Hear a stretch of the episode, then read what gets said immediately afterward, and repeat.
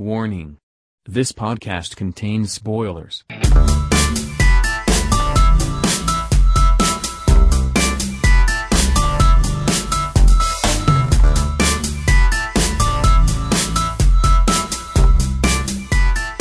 Third World Cinema Club. Welcome to Third World Cinema Club. I'm uh, John Tawasil from Press and Confusion. I'm Princess Tinok of Film Police Reviews. And I'm Gilbert Rafferty of Film Police Review. And we're here with um, the filmmakers and producers behind uh, MMFF 2016's best film, Sunday Beauty Queen. Uh, we have uh, director Bibi Ruth Villarama. Hi everyone. Hello, good evening. And then we have uh, producer and editor Chuck Gutierrez. Hello, hi, good evening. And we have cinematographer Dexter De La Peña. Hi, good evening. Yan. So, Sunday Beauty Queen is the first documentary to win Best Picture at the Metro Manila Film Festival. And um, ano, it's it it deservedly won that award kasi for it it resonated with a lot of us Filipinos. Um, I I bet uh, most of the population ng Pilipinas have relatives that work not probably not overseas but work at a far away place or are separated from their families because of work and in some way nag-resonate sa kanila yung yung message nung pelikulang yun. So um uh, can, could you give us a brief description of Sunday Beauty Queen and what inspired you to document um, uh, to make a documentary about uh, the Filipino domestic workers of Hong Kong? Um, Sunday Beauty Queen uh, is a product of a four-year uh, research and pre-production and productions and co-productions. Um, it was really a, almost an impossible project to mount because we're not really from Hong Kong and we didn't really understand how it works, you know, when it comes to filming there. But when we first visited the place in 2013, um, as part, uh, we were promoting another documentary, which was Jazz in Love.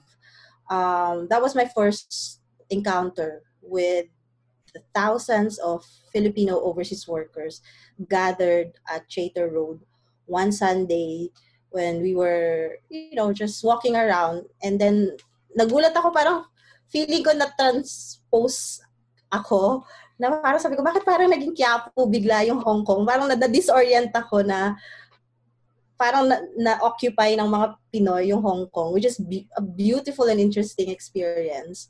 And then, if you're not really um, part of it, uh, your perception of, of that experience uh, is totally different from how we've unraveled the story of the Sunday Beauty Queens. And then, um, when we did our courtesy call to the uh, Philippine Consulate in Hong Kong, nabanggit lang namin na uh, out of curiosity and out of ignorance, nagtanong lang kami na, bakit po ang daming mga Pinoy uh, doon sa sa park? And yun nga, nabanggit nila na every Sunday they do that, they hang around kasi nga since walang shelter, um, walang mapuntahan uh, because most of these women are working uh, sa mga bahay ng mga locals. So yung park lang talaga yung tambayan nila. And then, since they want to support some of the shelters for the displaced workers, so nagkaroon sila ngayon ng mga events. And one of these events is yung beauty pageant nga, na si Daddy Leo yung isa sa mga organizers. So, doon na lumalim ng lumalim yung curiosity. And then, initially, para siyang investigative story kasi nagreklamo din yung ibang mga uh, government official kasi nagkakaroon sila ng mga problems na yung mga passports sinasanla, nawawala, kinukuha ng mga loan sharks um, kasi hindi makabayad ng mga gowns na hiniram o inutang. So they feel na it's not really a necessary event to mount. And then parang doon nang galing initially yung yung kwento. But when we got to know them better, doon namin naintindihan na it's not just an escape, but it's a necessary escape for them so that they can help each other. So sa akin, wow, ibang level yon na I think the world needs to know that. And then yun, uh, kami lang naman din yung team. Ako, si Dexter, si Chuck. Um, we pitched the story. Naalala ko na si Dexter pa yung unang nagpipitch sa kung saan-saan. Kasi nga ayoko talagang mag-pitch. Uh, I'm one of those directors na magtatago na lang sa, alam mo yun, sa post-production. Pero wag mo akong ilagay sa stage para mag-present ng kwento. Actually, ngayon pinagpapawisan yung kilikili ko kasi kinakabahan. Um, so si Dexter yung ano, pinadala namin kung saan-saan para mag-pitch uh, to fundraise for the film. Mm. Um, may napanood po ka si actually si Rafi nung um, Cinemalaya 2019 na Sunday Cinderella. Parang yun ba yung parang prototype niyo for Sunday Beauty Queen? Yeah, kasi um, we got lucky to be able to raise mga 20,000 US dollars from Tokyo Docs. Mm. And then they're looking for a short, actually short film lang talaga yung Sunday Sunday Cinderella. Uh, since sila yung fund na uh, naging available for us to continue the the story and to really uh, kumbaga grind on the production of all the research uh, information that we've gathered. So, nagkaroon ng agreement na, okay, gagawa tayo ng short version. 25 minutes? Mm. o 26 minutes na version. So, hindi wala pang Sunday Beauty Queen noon. Kumbaga, 2015 was all about uh, filming for Sunday Cinderella. Okay. Um, the next question is, uh, since medyo na, na nag-dive na po kayo into how you met uh, si Leo, um, the, the, how did you meet naman daw uh, Hazel, Sherry, Rudeline, and Mylene? Paano mo sila paano niyo sila nakilala or could you tell us a bit about the first time that you met them? Ano, uh, actually through Daddy Leo. Since Daddy Leo um, is the principal uh, kumbaga community leader that we're um, engaging with. Um, sila yung mga contestants dun sa pageant na ino-organize ni Daddy Leo, which is, uh, ano ba yun, mutya ng Something. Ah, hiyas. Hiyas Hiyas. ng Mindanao, Visayas. Yung ganun. yes. hiyas. Oh, naalala ko yun. Ah, Kasi sinasabi niya, asa na yung mga hiyas ko? Actually, yun yung first time namin na-meet sila. Yung, tinata- yung hinahanap ni Daddy Leo. Asa na yung mga hiyas ko? Asa na sila? So, yun yun. Ang, Rono, yung, yung, kumbaga, the first time na nakita natin sila sa film was actually the first time na nakita namin sila as filmmakers.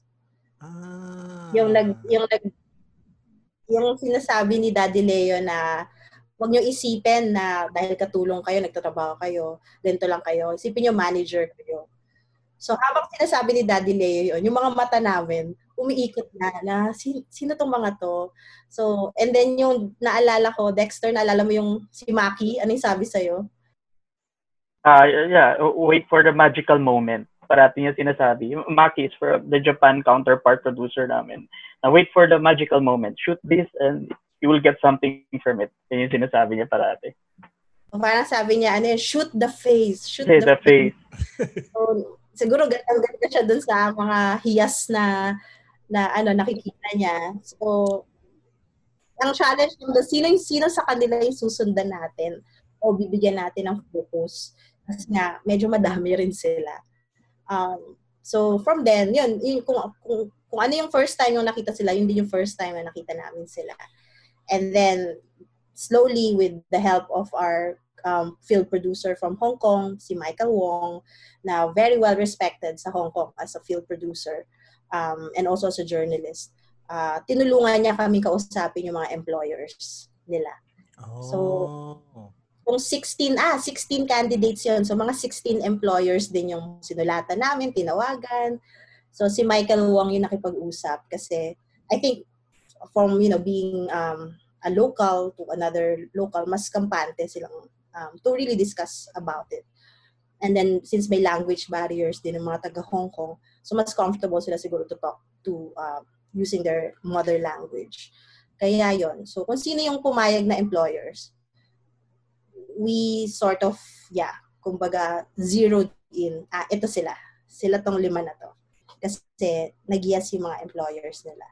Okay. Itong next question is for the three of you. So, Dexter, Drake Bebot, and Chuck. Um, are there any fun behind the scenes stories that you can tell us about um, shooting the lives of these workers as well as the lives of their bosses. And additionally, was there any challenge in doing the fu- footages that you can share with us? Ayan, Dex, go. Okay, I'll go ahead. Sige, sige. Yeah, go. Um, actually, fun adventure challenges. Ang dami eh, actually eh. Ang The araw, fa- adventure. Yun na yun. So, first, the fun pa- part, pagkain. So, we love Chinese food. We love Hong Kong food. So, sarap siya. And yung challenge talaga actually, alam naman, alam naman natin na ang liit ng space ng mga properties ng sa Hong Kong. Ang problema doon, paano kami magkasya lahat with all the cameras, tao. True. So, as much as possible, ano kami, konti lang talaga. Tapos walang ilaw as much as possible. Kasi wala eh, wala kang mapaglagyan. So, o- ang sa lahat ng shoot namin sa Sunday Beauty Queen, walang ilaw yun. All natural light. Kung ano meron, kung ano lang yung sa kusina, ano meron sa outside, wala. Wala. Kasi wala kang time to set up. Then, yung challenges rin doon, yung language barrier namin. Yung nga, sabi nga ni Bebot kanina, Baby Ruth, na you have um, a Japanese producer, you have a Hong Kong producer, tapos Pinoy. So, paano kami nagkakaintindihan kami lahat in terms of the, ano to, mobility, the language. Tatlong languages. Sa isang instruction, sa isang idea, kailangan siyang i-translate into three languages. Ay, apat Wow. pala sa English. At saka English. Oh, English yung universal. Universal. So, si Michael Wong yung aming ano, translator na umiikot na talaga yung ano yung dila niya sa aming tatlo. In fairness. Ah. Yes. And, and surprisingly, pag sa labas naman, hindi naman ganun ka-strict yung ano to, yung Hong Kong sa pag-shoot. As long as ano to, parang hindi mo disturb yung system nila, the way yung traffic ng mga tao, basta wag ka lang humarang, okay lang sa kanila. But then, may mga sinasabi rin si Michael Wong na if you cannot shoot here, you cannot do that. So, may mga ganun siya. So, diskarte na lang din in a way na hindi pala pwede i-shoot to. Pero, nagawa naman ng paraan with the lens and the cameras. So, yun. And, yung biggest challenge talaga, it's, ano to, how to anticipate. Since a documentary siya, wala kang ano to, hindi mo pwede i-direct, hindi yun eh. Hindi mo kukuha yung essence nun eh. So, anticipation talaga. Ang. Medyo challenging siya. May plan naman. May, may kumbaga, the scene for the but you can't really know what will happen. What will transcend in the moment. Alam mo lang na, ah, okay, magkikita kami today, mamamalengke siya. But you don't know anong mangyayari. Ah, so parang beforehand, kunyari, um, meron kayong schedule nung kaning gagawin nila on that particular day. Mm-mm. Yeah. Parang Ah. tinatanong lang namin, o ah, anong ganap for this week? Para at least before we fly there, medyo nakaayos naman yung Monday, Tuesday, Wednesday, Thursday, Friday. Kasi ah, maximum of 14 days lang din kami pwedeng magstay doon. Kasi as Mm. tourists, we can't go beyond that. So we really have to make sure na within those days, actually 10 days lang nga, hindi namin sinasagad. Mamaya ma, ma-red flag na kami. So, basta within 10 days, ano yung pwede nating makapture sa kanila. So, beforehand, kinakausap lang namin ano yung events, ano yung gagawin nyo. Um, but then, pagdating doon, naiiba. May iba, pag umuulan, so, nga. lang, ano, change lahat. So, Um, siguro ano, uh, next, yung question ko dito is based din dun sa question na yun. Parang, um, around how many hours of raw footage did you get total? A lot. Hindi ko na ma, ano eh, ma, naisip kung, kung, Mga ilang gigabytes. well, siguro, hours, siguro nasa mga, hindi lang 100 eh. Abot ba ng... 200 hours. Parang Wow. ganun. Ano yun, yeah. Wow. Kasi, ano yan, pare, as in, oh, sa, ah, sa may cellphone nila, sa mga, as mga shots din nung, sa amin, as in, all kinds of footage are andoon. Ah, minsan kasi nakakalimutan naming mag-set up. Eh ako kasi, actually ako yun din, masipag si Dexter, kasalanan ko. Nakakalimutan ko. Alam mo, akala mo tapos nang mag-shoot, tapos may mangyayari pa pala. So, ang, ang ano ko doon, cellphone. Kaya nagagalit sa akin minsan si Dex, huwag ka mag-cellphone. so, may, may mga chat doon na naka-cellphone. Hulaan nyo na lang kung ano. Doon sa ano, doon sa mga subjects nung documentary, sino doon sa mga beauty queens ang may pinakamaraming footage? If you remember. Si ano, May si MJ. Si MJ. Oo. Oh, interesting. Si, ano, yung filmmaker. No, no, no. Ay, Ah, yes, yes, yes. Yung, yung, yung filmmaker, yeah. Yung filmmaker. Mm. Ah, Yeah. interesting. Ah. Um, so, ayun. So, you made the film and then uh, so lumabas na siya. Uh, how did did any did the parang how did the reception to the women uh, change when the film came out? Parang parang wow, sikat ka na. Gumanon ba sila sa Hong Kong or Hindi naman. Um, kasi wala rin naman silang access sa Hong Kong masyado nung pelikula Ah, okay. at first because, um, well, it was shown in Busan. So, uh, nababasa lang nila siguro sa mga reviews sa Variety, Reuters, uh, AP. And then, biglang nag-MMFF. So, kung sino lang yung mga nakauwi sa kanila, nakakilala Mm. sila, yun lang yung nakapanood. Um, but maganda rin na we had, parang as early as January, we had a screening uh, in Hong Kong, um, Hong Kong University, Ah, through the Philippine Consulate, tsaka FDCP, tsaka Asia Society Hong Kong. So, uh, yun, nagkaroon ng chance na mapanood ng mga employers nila, tsaka nung mga kaibigan nila. But still, it's it's still small. Actually, ngayon pa lang nagkakaroon ng impact yung film when we launch it online. Doon pa Mm. lang napanood sa Hong Kong for the first time. Wow. Doon pa lang napanood ng relatives ni Hazel for the first time in Ilocos. Um, tsaka ng mga anak nila. So, I guess it's more of yung realization. It's not naman a popularity contest. I'd like to think na the film did not resonate uh, as, you know, na Yeah. they're gonna be celebrities because I think they represent something deeper and bigger than that. Um, so parang nagkaroon ng realization sa mga anak nila, sa mga kamag-anak nila. Ang nabanggit lang ni Hazel for the first time, tinawagan siya ng anak niya. Tapos sinabing, Ma, kumain ka na ba? Na never nangyari before. Ah, oh. Ano So, eh? nakakilabot. Yun. So, parang ganun siya. And then, yung, yung naalala lang namin, nung nag-screening kami sa like, UPLB, na may pumupunta sa microphone, tapos biglang sobrang emotional niya na very proud siya na anak siya ng OFW. And then, for the longest time, daw hiyang-hiya siya na anak siya ng OFW. Tapos, Ah. na, ngayon lang niya naiintindihan bakit sumasali sa beauty contest yung nanay niya. Kasi dati inis na inis siya kasi na-miss yung graduation niya, na-miss yung birthday niya. But now, parang gusto na daw niyang tawagan yung nanay niya to say na, you know, thank you. Ah, ang cute naman. Nakakayak naman. Wait lang. Wait lang. Parang alam ko okay na. niyo mo yun sa akin, Miss Baby Ruth. Pero nakakaiyak pa din, naisipin na may ganun, no? Pupunas then- lang ako. Wait lang. Naniyak ako. Oh my God. Yun. So parang ang, ang dami palang unprocessed emotions na hindi na pag-uusapan kasi nga there's really no chance Yeah. for people to reflect on it or to see themselves in another um Story. story or in a mirror. So it's like looking in in a mirror na parang, teka, ako yan na, na, na biglang may nagpahalaga sa'yo. Na, alam mo yun? And I guess personally, ganun din yung hinahanap ko. Kasi nga, I never got a chance to meet my mom. Ah, lahat kami may mga sugat as, as storytellers. Yeah. ah. So, may, may mga personal na pinanggagalingan kami um, habang kinukunan namin sila, habang inaalam namin yung kwento nila. Na may mga tanong din kami tungkol sa mga personal namin pinagdadaanan. Na bakit ako iniwan, ganyan-ganyan.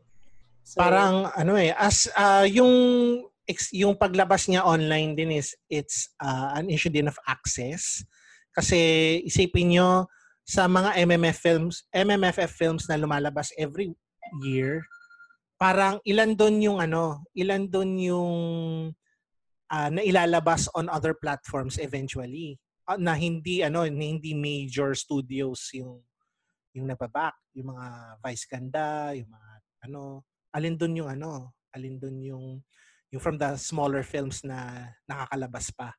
So, okay sa akin to na lumabas to dito. And also on a personal note, sa aming tatlo ni Princess, dalawa sa amin ay may magulang na OFW. Ako, tatay tatay ko nagtrabaho sa Saudi, ah, Aramco for how many years. Yun. Trabaho siya na matagal doon. Umuwi siya nung parang nagsettle na lang siya dito nung ano kailangan na kay, pa- palaki na ako, kailangan na akong alagaan. Tapos yan si Rafi. Talaga. Ayan. Ayan, nakwento ko na to sa iyo, ano, direct nung screening ng Sunday Cinderella last year. Pero yun nga, my mom was an OFW. Um, she worked in Saudi Arabia. Actually, um, illegally, illegally recruited siya when she went to Saudi Arabia. So instead of her working as a physical therapist, naging domestic helper siya. And we didn't have communication with her for two years. For Wow. two years. Wala kaming alam kung ano nangyayari. Hindi namin alam kung ano yung nangyayari sa kanya. Although nakaka-receive kami ng pera sa kanya, pero hindi namin alam kung ano yung status niya. Until Oh. nung nakatakas siya. Kasi ang ginawa niya is um, tumakas siya dun sa amo niya. Nung nagkaroon siya ng chances, inaalagaan niya yung isa sa mga anak. Eh yung anak, kailangan dalhin sa school. Nung nasa school na siya, nagbihis siya na um, parang Arab, Arabian woman na talagang naka dito, abaya and all that. Tapos dun siya nakahanap ng opportunity na makatakas. Tapos tinulungan siya ng fellow Pinoys niya na ano na magkaroon ng work para maging physical therapist sa isang ano general hospital sa Saudi Arabia. And then doon na nag-start yung journey niya na maging doctor. So doon siya nag-take ng ano niya, ng MD course niya or ng MD degree niya hanggang sa naging Oh, ano wow. siya, orthopedic doctor sa Saudi Arabia, sa King Fahad General Hospital. So, nung pinanood namin yung Sunday Beauty Queen nung MMFF 2016, talagang magkatabi kami ni Mami na umiiyak, tapos nagyayakapan kami. So, yun. Very memorable yung experience. Oh my God. I mean, look at that. Kumbaga, minsan kailangan din nating paalala sa mga sarili natin na since medyo hindi kaya ng gobyerno na bantayan tayo habang pinapatapon tayo sa iba't ibang lupalop ng mundo. Um, kumbaga tayo-tayo lang talaga magtutulungan sa bandang huli. Um, so, yun yung masakit na katotohanan and I think we, it's it's it's one of the things that you uh, we have to emphasize na guys, tulong-tulong tayo. Mukhang tayo-tayo lang talaga mag... tayo-tayo lang makakatulong sa mga sarili natin. That's true. And speaking of ano po, screening last year ng Sunday Cinderella, I remember po, Direct Baby Ruth, you described the journey of Sunday Beauty Queen from the short, which is in Sunday Cinderella, all the way to MMFF. So, if okay lang po, can you give us a brief insight on how you pitched Sunday Cinderella and or Sunday Beauty Queen, and also how you developed your unique form of marketing for documentary? Ah, ah, sige. Siguro si Dexter muna yung una kasi siya yung nag-pitch ng Sunday Cinderella sa kung saan-saan. So, baka gusto mo i-share yung experience mo, Dex, sa pag-pitch. Basta nag-submit kami online, kami yung- masipag kami maghanap kasi nga wala kang choice, wala namang magpupondo sa'yo since you're an independent filmmaker, an independent studio. So, I mean, the studio can only fund uh, up to this amount.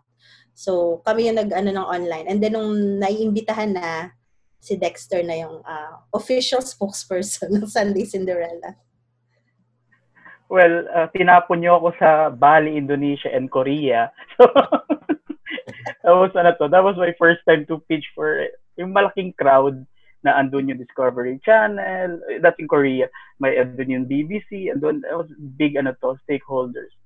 Pero yun sa memorable lang kasi dun sa Indonesia, parang they, parang, they parang help me develop yung ano to, sense of storytelling, paano i-delve yung subject na go deeper to the ano to, stories nila, ang dami palang factors na bakit nila ginagawa to.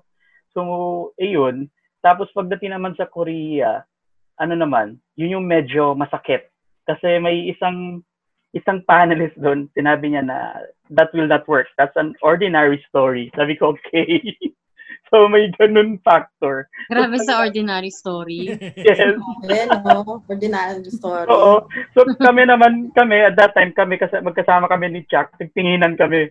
Ano, ano daw, ano, buti na lang, like si Busan, si Busan Film Fest, medyo kaibigan natin. So parang pinagtanggol, ah pinagtanggol ah, ng Busan Film Fest yung story na ganun-ganun. Okay naman and all. Tapos eventually, ayun, we landed sa Busan Film Fest. So, ayun, yun yung parang ano to, pitch journey ko. Thanks to you, Chuck and Ruth. Diba? Yeah, mahirap talaga mag-pitch kasi nga, ah, kumbaga as, as somebody uh, who created, you know, this story, ang sakit nung ma-reject ka. Ah, parang ilang gabi mong binuno as a creator tapos sasabihin na it's just an ordinary story. Parang sinabi ni- nila na nag-present ka ng anak mo, parang sinabi na yung anak mo ordinary lang. Nothing special about your kid. So, parang ouch. Um, and then yun, um, gladly, Tokyo Docs uh, came in. Um, 2014 yun. Um, and then we, we really, kumbaga, make use of that uh, limited funds to create a good story. Um, kung isipin mo, $20,000, parang napakalaking halaga na siguro sa Philippine peso. Pero sa kanila, Diyos ko Lord, parang research funds lang nila halos. And I guess it, it helped us produce a short version with that amount. At napakalaking tulong. So, malaking utang na loob namin personally sa, sa Japan Foundation tsaka sa Tokyo Docs kasi um, naniwala sila eh. Kumbaga, nakita ni Maki saan yung potential ng ordinary story to become something extraordinary. Na we're not talking about here. We're not talking about just the pageant. We're talking about life. We're talking about relationship. And we're talking about modern day heroes na hindi pilit. Kasi totoo siya eh. Kumbaga, you cannot get any real than, you know, than, than them. So, yun. And then, yung ginamit namin yung short version na yun, um, present ni Chuck sa TBA. Yeah. Um, actually, naka-move on na ako nun kasi nga nakakuha na ako ng scholarship. So, kailangan ko na mag-aral somewhere. Um, and then, parang based dun sa feedback ng mga tao dun sa short version, naghahanap sila ng continuation. Um, eh, since tapos na yung Tokyo Docs, sabi ni Maki, parang nag-donate na lang si Maki ng $500 pa. Ah, parang sabi niya, mag-donate na lang akong personal money and then it's up to you kung ano gusto niyong gawin dun sa, ah, kung gusto niyo i-pursue yung long version. So, Chuck presented it sa TBA. Um, and then yun, um, kumbaga nakatulong para matapos namin yung last stretch. Nung nakapag-shoot tayo Dex ng 2016 ba? Tama ba Dex? Yes. Yes, uh, early early part ng 2016. Mid mid 2015. ata, di ba? 2015 and And 20, then 16 as well. 2016. Ah. Ayun. So, um, yun. And then in exchange, TBA would be the distributor of the film. Yeah. Um, and then, the rest is history. Ah, after Busan, parang hindi namin alam kung paano namin siya ah, ipapalabas sa Pilipinas. Kasi af- Busan was October 2016. And then, ang, Ang siya doon, eh. Kumbaga, yeah. Oo, okay naman yung um, tawag dito, feedback ng mga Feedback tao. ng Um, ang next big event kasi was, was Q Cinema. So there was an offer na gawin siyang opening film ng Q Cinema. Um, si Chuck na yung nag-decide. Anong, Parang sa akin, parang ah, sobrang small lang siya. I was really hoping for a uh, high-impact uh, screening here sa atin. So yung aim is for the Christmas thing. MMFF is the aim noon. Well, yeah. Kumbaga, ano, naging organic yung need ng movie na ipalabas siya ng Pasko kasi nga, yung traffic ng mga OFWs natin, umuwi naman talaga sila pag Pasko.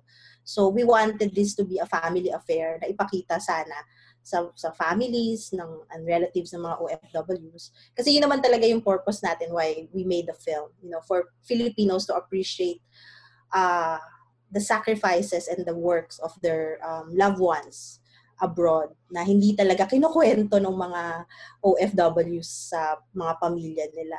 Um, so yun, uh, then suntok sa buwan, sinali sa MMFF na wala talaga naniwala. Kahit mga kaibigan namin, mahal nila kami pero sabi nila, hindi kayo makakapasok sa MMFF, believe me.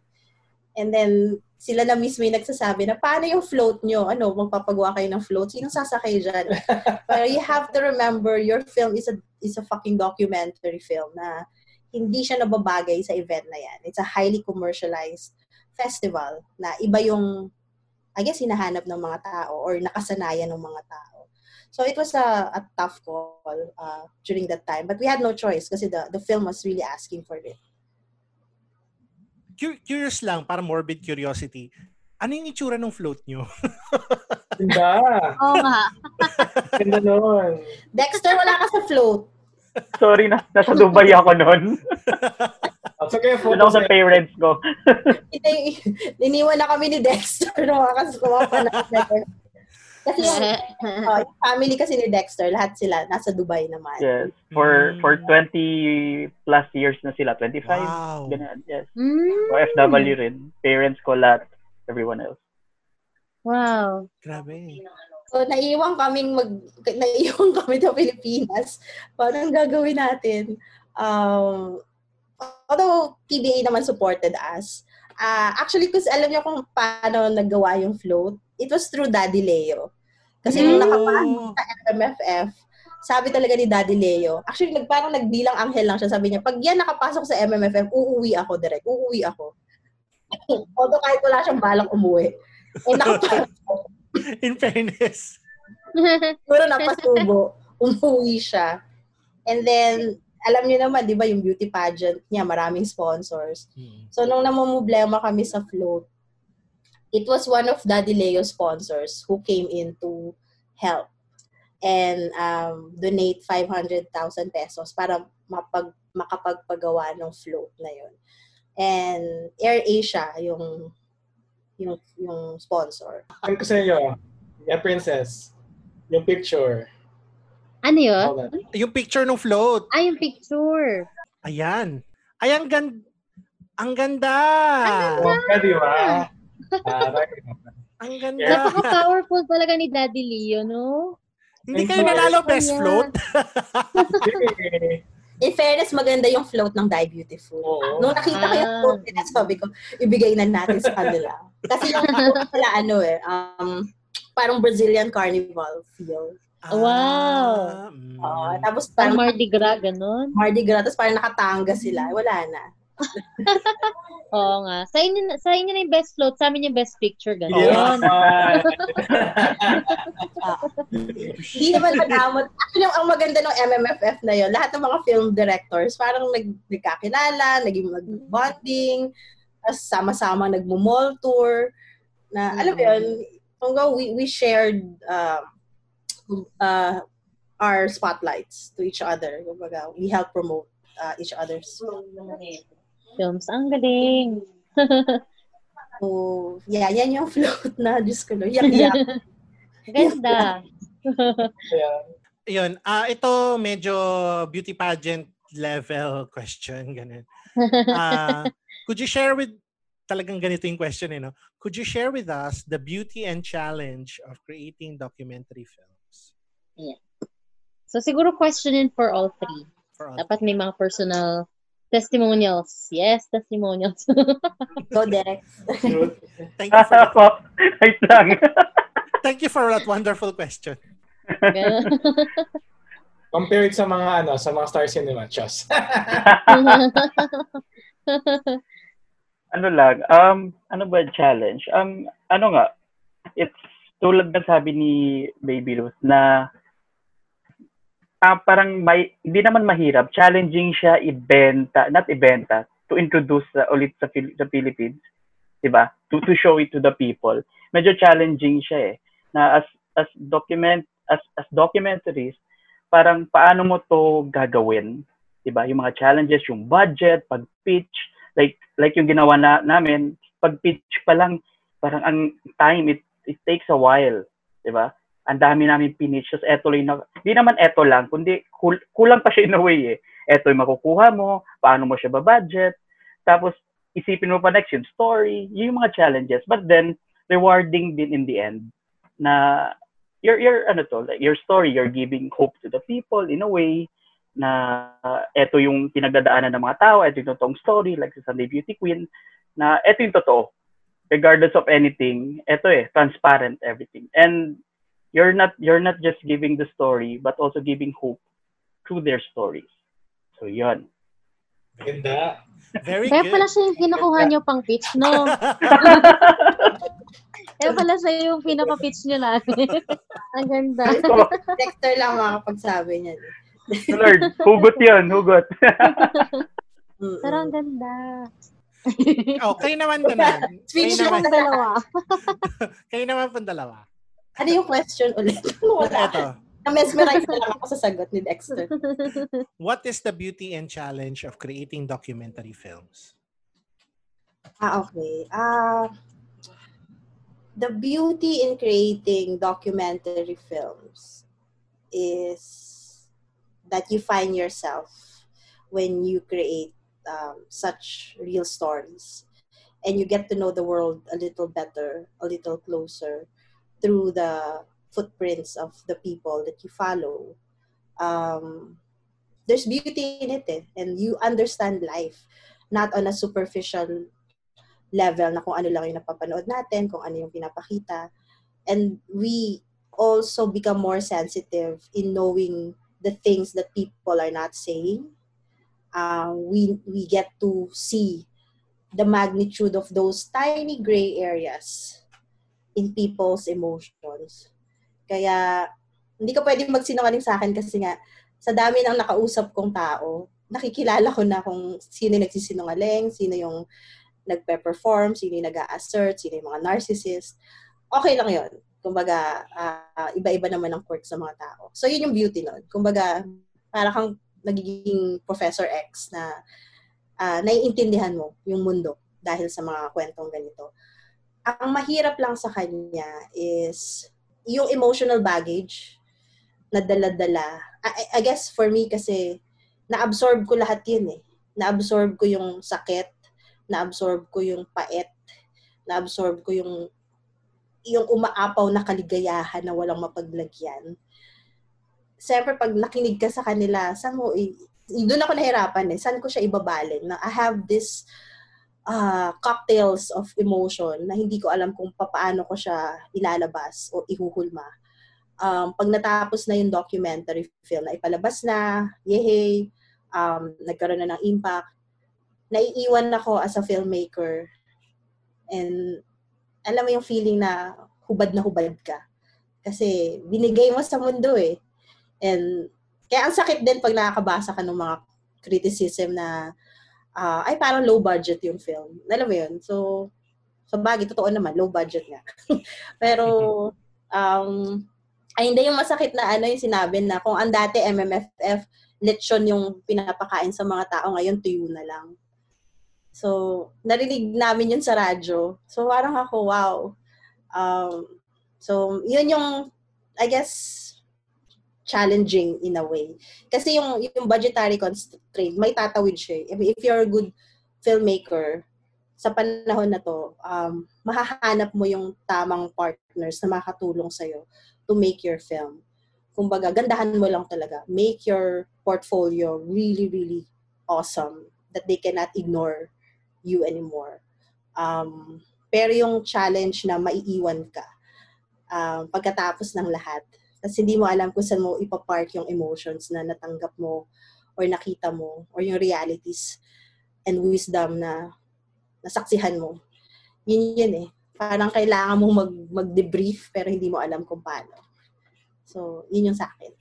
Yan, very very good eh, no? Thank you po for your for your wonderful answer. Yeah. Ganun na. May lalabas na araw, Ruth. Same sa inyo, same sa inyo, guys. MJ. Agree on you. Um, Ako umiyak. Ang hirap kaya nun, di ba? Parang, ang hirap nga, ang hirap. Ang hirap. Ang hirap eh. Mahirap Parang- talaga. Gusto nyo ba na insider ng slide? Sige, go, go. So, so Okay. habang nag habang nag interview kami ni Narus, parang isa sa amin or kami dalawa umiiyak. Kasi sa mga stories nila, yun yung emotional baggage na sinasabi natin nila. Kasi ang hirap, nagiging Mm. personal na siya in a way. Mm-mm. But also, you need to distance yourself in a way rin. So just to observe everything. You know? Oo nga. Mm. Yun. Any yan ah. Ah, yun. Ayun na yun. Ay, O yun na yun. Okay na yan. Ayun. Applicable na yan. Ta. Take a bond sa akin yan. ano ba challenges mo as producer? Ah, Lahat. Ah, sige, mga sinabi ninyo, yun ang aking problema ko yun. Nag-over budget ba kayo? May nagkaroon ba ng chance na nag-over kayo sa budget? iyon nakulangan, parang gano'n. Mm, nakulangan. Macau, That's yun ang, yun ang pinaka-weird sa amin. Sige, pakishare sa kanila yung Ay, sa Dexter. Macau. Makakalimutin ako yun. Ano nga ba nangyari sa Macau, Dex? Al- alam ko unplanned yun eh. Wala sa wala sa itinerary natin. Ang plano Wala sa natin, budget! wala sa budget. Ihatid lang natin siya sa port. Remember yung scene saan si Lynn was was kicked out of yung yung yung house niya. Tapos ano siya mag uh, nag ano siya sa Macau. oh, sa Macau, 'di ba? Yun. Ah, yun ano yun, kumbaga Wala sa That's a budget. whole ad-lib thing. And then, uh, sinamahan namin siya doon sa main station ng, ng ano, ng uh, ship. And then, and si Ruth, parang sabi niya na, Uy, Samahan ano natin. Sabay sasamahan. ako sa Macau. And Then then, ako parang, no, we can't. Ito yung budget. Ito yung pera for that. hindi kasi parang naawa lang kami na nawala na nga ng trabaho. Tapos, parang iiwan namin siya sa air, dun sa port. Ano tawag? Port? Port. Seaport nung Hong Kong going to Macau. Tapos wala siyang kapera-pera. Tapos birthday Ala. niya, di ba? Birthday ng anak niya. Um, so kami, I mean, for me, the least thing we can do is ihatid man lang siya hanggang Macau o kung hanggang saan man kami pwedeng sumama sa kanya. Um, I guess yung pagiging tao ko na yung pumasok doon. Uh, alam ko nag-aaway kami noon eh. Tama ba, Dex? Nag-aaway, Ah, ako nag-shoot ako ng feelers. nag-aaway ako kami. And then pagdating sa Macau, tama ba? We gave her our Our, our, ano, our uh, Stipend. namin for the, Full for the week. binigay namin sa kanya. So that was really a bad film decision kasi ginive up namin yung production money namin. Actually for food. May, naka-budget na kasi yung food. Ang ang style kasi niya para hindi kami nakatali sa kanya, para hindi rin niya kami responsibilidad. Binibigyan niya kami ng ah, stipend, tama ba? Na parang bahala kayo. Kung gusto niyo kumain, at least nasa inyo na yung um, stipend niyo. Bigay, bigay niyo na lang sa akin yung resibo. If I remember it right. Hmm. So dahil walang um, allowance si Lynn and you know, she's really on her own and God knows kung hanggang kailan siya ah, bago makahanap ng trabaho. So parang nagkatinginan kami at alam mo yun, di ko alam kung moral compass na lang yung nangibabaw na Mm. ibigay na lang sa kanya yung, pag, yung food allowance namin for that. Ang galing ah. That's a that's a really interesting tidbit ah. We I've parang kasi kami as viewers, parang akal akalain mo parang very oh, edited siya in a way na parang hindi siya kasama sa footage pero actually when I was seeing that scene again kasi napanood ko na to before pero ni-refresh ko lang for this episode.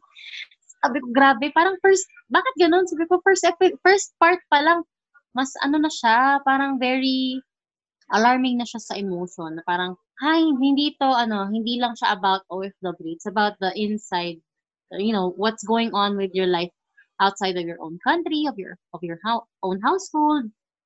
Alam mo, she was just having fun on a sa- Sunday morning. Tapos pag uwi niya, wala na siyang trabaho, wala pa Trabaho. bahay. Ganun, di ba? Oo, parang 9.30 lang yung gabi, na, na late siya eh. Ah, so, tapos biglang yun nga. And then papaalisin ka midnight, oh, bago mag-midnight. So, saan ka Grabe. pupunta? Kaya napunta siya kay Daddy Leo. Tin- tin- Tinawagan niya si Daddy Leo. So, eh, hindi naman siya pwede magtagal doon for forever. So, Mm-mm. kasi nga 14 days lang din siya ah, allowed to stay in Hong Kong. Kasi pag dumagpas ka doon, ipapadeport ka talaga to the Philippines. Mm-mm. So, ang safest for her is really to go to Macau. Eh, I think pag napunta ka sa Macau, may mga underground um, shelters din doon. Kailangan mo magbayad. For syempre, Oh. food, yung stay.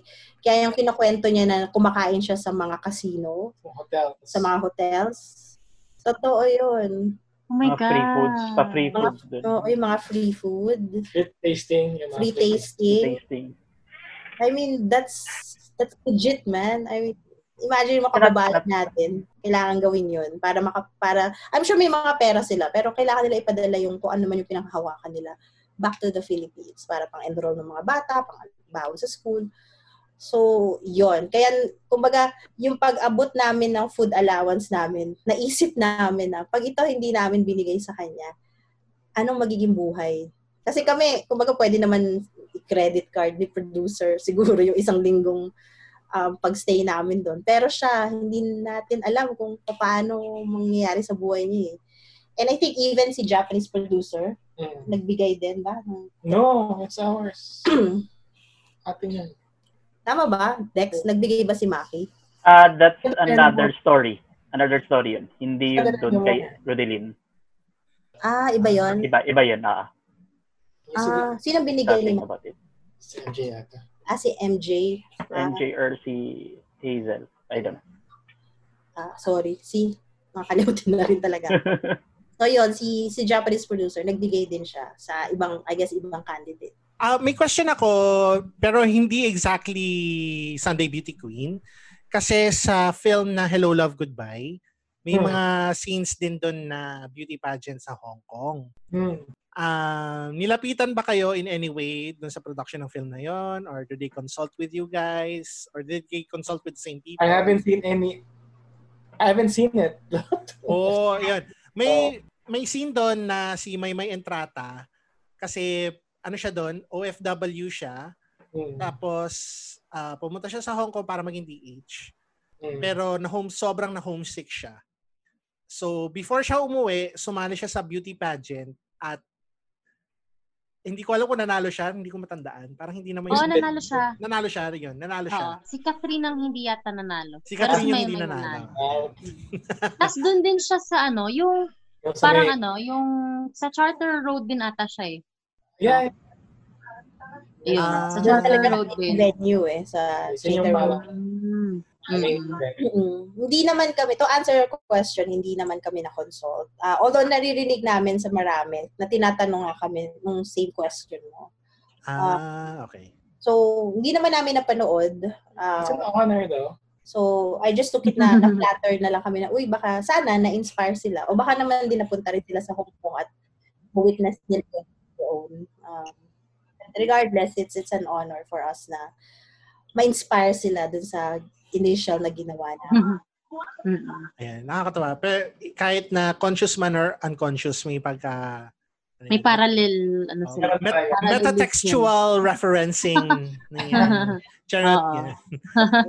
Ayan. So, uh, punta tayo to the next part. I guess ito scene by, hindi naman scene by scene, pero story by story breakdown. So, I guess mo, for the most part, nakwento nyo na yung kay Rudelin, di ba? Hmm. Um, are there, uh, doon naman tayo kay, ano, Daddy Leo. Hmm. Um, ha, ano, um, any interesting stories kay Daddy Leo or or na hindi nyo naisama sa finished na ano, finished docu? Ah, yung ngayon, yung what happened sa kanya after ng film. It's Oh. really, really amazing. Tinatanong Oo, ko ano po nangyari? Ano ba nangyari? Ah, yeah. He, he's, uh, according sa DFA, he's the first Filipino na mabigyan ng uh, permanent resident status from being a domestic helper in Hong Kong. Wow! Wow! Contributions to the community. Very Mm. Yeah. So, and then manager na talaga siya ngayon. As in legit manager siya manager na. ng isang um, recruitment agency na naghahanap ng mga finish contract o yung mga nawala ng trabaho. Ang ano-anong role niya eh. Hindi ko alam kung hinanap ba niya yon na-inspire siya o binigay lang ng tadhana sa kanya. Ah, Na yung mga nawawalan ng trabaho, yung company na yon sila na ngayon yung naghahanap ng employer. Parang nagma-matchmaking sa mga bagong employers. So, wow! trabaho niya ngayon. Although, ang ano doon, ang downside, is hindi na siya nakakapag-organize ng beauty pageant kasi ah. manager na siya. Parang in sa stead ni Daddy Leo, sino na yung nag nag-organize ng pageants? If kung meron. yung ano, yung mga kabarkada, ano yung kabisig niya. Ah, kabisig. Yung mga coordinates niya yun. Sila ano, Marites. Basta yung na, na- nakikita niyo, di ba, may mga Ah, ah, friends siya Oh, na yung- kasama. Ah, sila May na. scene doon yung sabi niya yung sinabotahe daw sila. Di ba, yun ba yun? Ah, O yung Ah, ganun. sa Yeah. team song, ano yung, basta yung team nung i-interpretative dance ng mga contestants. Parang sabi ni Daddy Leo, dapat kasi isa na lang eh. Sabi sa isa lang yung team dapat eh. Parang gano'n. Artistically challenging yan. ah. Kanya-kanya Oo, interpretative dance ah. Tawa kami ng tawa kasi yung parang yung Aita, yung mga, yung parang ang costume nila is naka-Aita sila. Parang nag-ano na lang, Andun na lang yun. nag-pop dance na lang sila, gano'n. Ano yung ano mo, Dexter, nun? Kay, ano, kay Cherry. Sabi mo, beauty pageant to. Bakit nakamaskara si Cherry? Bakit nakamaskara yung mukha? Oh, Tapos, no. Kasi ang bigat, ang bigat daw ng mask eh. After ng shoot, sabi niya, ang bigat pala ng mask ng uh, mascara na to. Hindi ko alam, sabi niya. Nakagano, hinahawakan talaga niya yung niya. Ang galing. It's too heavy. Ano pa ba? Ah, ma- ano ba yung, an- maraming scenes na ano yun. Ah, yung printing ng ticket. Ah, yung ticket. Mm. Ah, Oo. naalala ko kasi gusto ko sana ipaliwanag yung how it really works as a beauty pageant kasi nga baka people, you know, uh, don't really understand paano kayo nagpa-fundraising through the beauty pageant. So, Ah. ticket system siya. So, lahat ng candidates, meron silang yellow tickets na 100 pieces ata or more. Tapos, binibenta nila yon So, the most number ng tickets na makabenta, meron ding award for that. Oh. Dati kasi, um, kung sino lang yung pinakamaraming nabenta na ticket, siya yung winner. Pero I guess, nagreklamo siguro yung iba na parang, hindi naman ganun kaganda yung sagot niya, bakit nanalo siya? So, naging merit-based na. Merit based na ngayon. so, nagkaroon na ng mga judges, kaya yung mga sponsors, kung nga si AirAsia, si Smart Padala, si LBC, sila kayo yung kinukuhang judges. Ni Daddy Leo. Ang cute. So, ang cute nga. eh. Minsan nga yung mga taga-Disney, ni-invite din nila para mag-judge. Or yung mga Oh. taga-consulate. So, medyo high profile yung ano, yung pageant niya. Kasi nga, ah, it works sa interest din ng mga business sectors. Kasi, you know, thousands of Filipinos are watching the pageant. So, nandun lang yung logo mo. Um, minsan nga may pa-premyo pa doon na balikbayan box na ang daming gustong maka, makapanalo actually. Kasi malaking bagay sa kanila yung magkaroon ng libreng padala ah, na balikbayan box. Mm. Um, so yun, yun yung scene na deleted scene, yung pag yung pag-print ng ticket ni Daddy Leo. Haba din kasi nun eh. Ah, so parang sabi ni editor, um, I don't think ma-appreciate pa yan ng mga tao. So, yun. It was a long process din. Ano pa ba, Dex? Baka may naalala ka pa na mga deleted scenes ni Daddy Leo. Isip ko rin eh. Medyo Ah. marami actually, pero hindi ko maalala yung ano to. Every So, walang katapusang ano, tra- train ride. Yeah. train Kung ride saan na kami Ayun. nagpupunta. Ay, yung sa ano, Yaumate, tsaka sa Jordan. Jordan. Oo, nung una kasi, since hindi namin kabisado yung Hong Kong, na- nakasunod Ah. lang kami kay Daddy Leo. Eh, yung si Mylene kasi, yung um, story niya based sa Jordan Station. Ah, Jordan. Kita, ah, eh, si Daddy Leo, sabi niya, hindi, dito Hindi, tayo. dito tayo, dito tayo. So, nagkakawala-wala na kami. Kasi yung pala, yung mga house helpers doon, hindi nila kabisado ang hindi Hong nila Kong. rin. Kasi, Ah. since nakatira lang sila sa house, and then, It's a market and it's a school. so, So, yun, hindi nila sure yung buong Hong Kong. islands, di ba? So, yun ang... So that's one thing na we realize na I guess it's more of uh, realization sa line production na we thought na since taga doon sila na we can rely on them. But oo nga naman kasi nga since most of their time sa bahay lang sila, they don't really uh, have the chance to really get to know the island. So mga maraming ganoon, paikot-ikot. Um, ano pa ba? Actually, dami rin. Mostly mga details nung pag-organize ng pageants eh. Um, na we realize in the end, it's not really that important anymore. So, lagi siyang galit, actually, si Daddy Leo. Lagi niyang pinapagalitan yung mga contestants. So, Hindi Ah. halata ah. Parang halata. ano, love, very loving Hindi ba? manager ano. Ano yun? Pang ano niya yan? Pang ah, love niya yun. term of Love- love Alam mo, yung parang stage manager na ah. uh he wants to make sure na everything is on time, everything is organized. So, yon Kailangan niya maging ganun, really strict. That's a good thing. ano, cur- very curious lang ako sa kanya kasi parang hindi ko, ay, hinahanap pa ba siya ng pamilya niya sa ano, Pilipinas? Kasi parang sa kanilang lima siya yung longest, di ba, na nagstay sa ano, sa Hong Kong. Mm. Umuwi siya nung marami siyang pinag-aaral na pamangkin sa Iloilo. Ah, ah, okay. And Daddy Leo used to be a banker. He used to work sa Ah. land bank.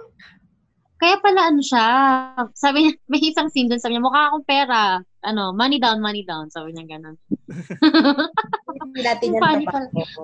Uh, since siguro maraming kailangan pag-aralin at suportahan. So, he took the high road and yeah, went to Hong Kong. So, yun. Ah, ano ba ba?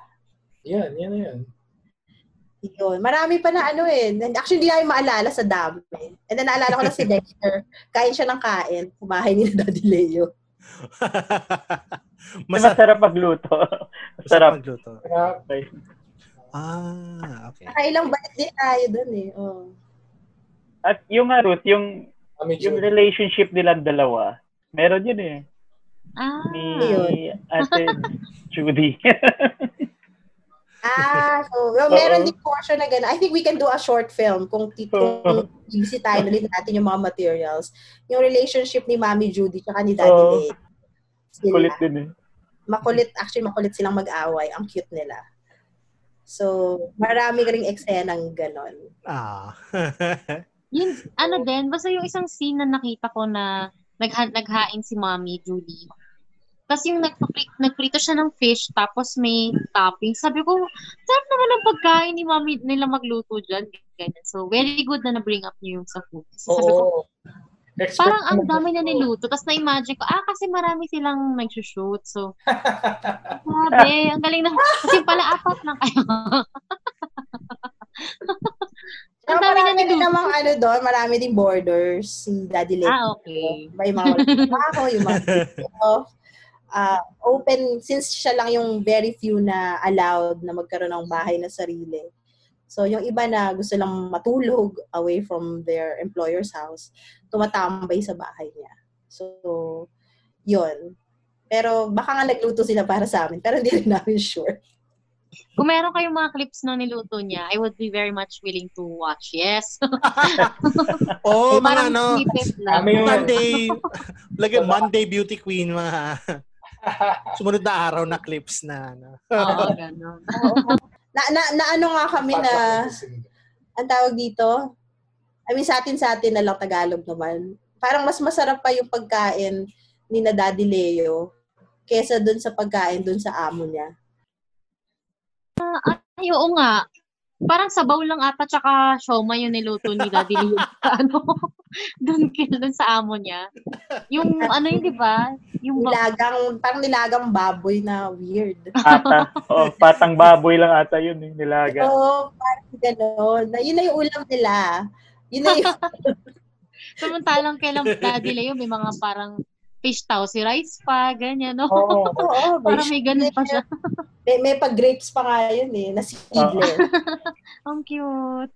So, na, kumbaga, isipin ng mga tao na mahirap lang ang mga Pilipino. But no, as in, we have so much. We have so much. Like, may pa-fiesta spread tayo always. Kahit sa, kahit saan kang pumuntang bansa, hindi ka magugutom basta may Filipino community kang pupuntahan. Kasi, um, it's, it's in the food eh. Kumbaga, food keeps us together at napakahalagang aspeto yun ng kultura natin na meron tayong Pinoy dishes na kasakasama. Kasi yun yung connection natin sa homeland.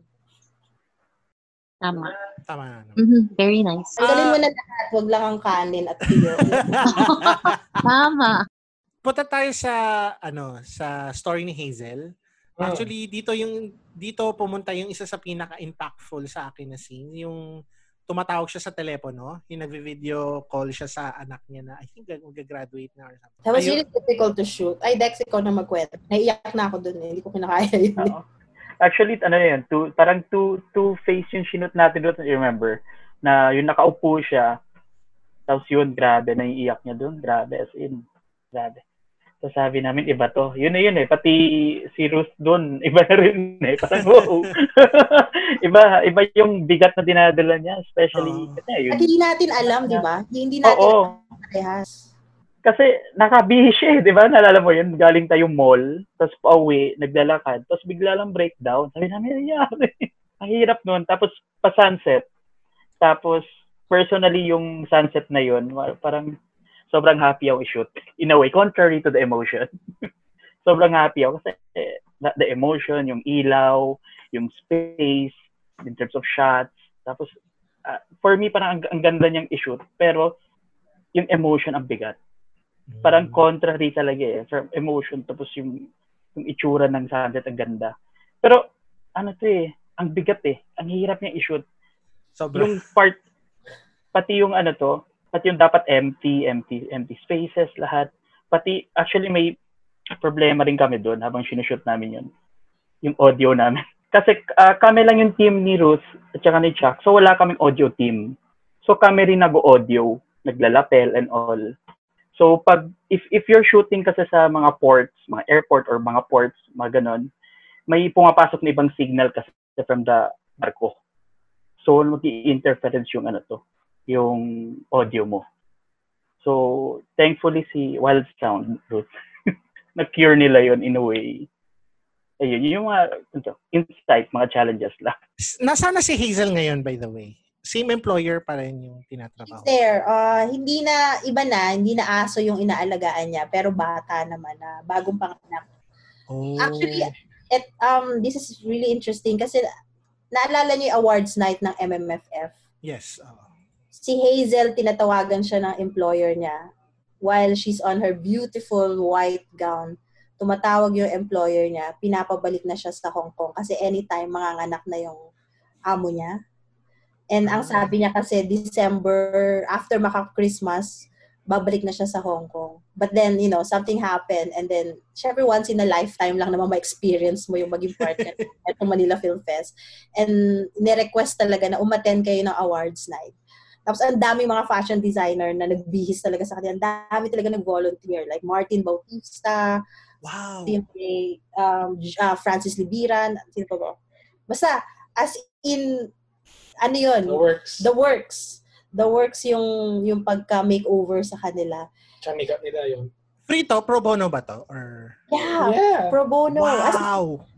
and for them, it was an honor na bihisan sila. As in, ganun ka level. Ganun yung level na please allow us. Andre sponsored for their Oh. uh, makeup. Yeah, ganun na parang they, they really, kumbaga, felt privileged na bihisan sila.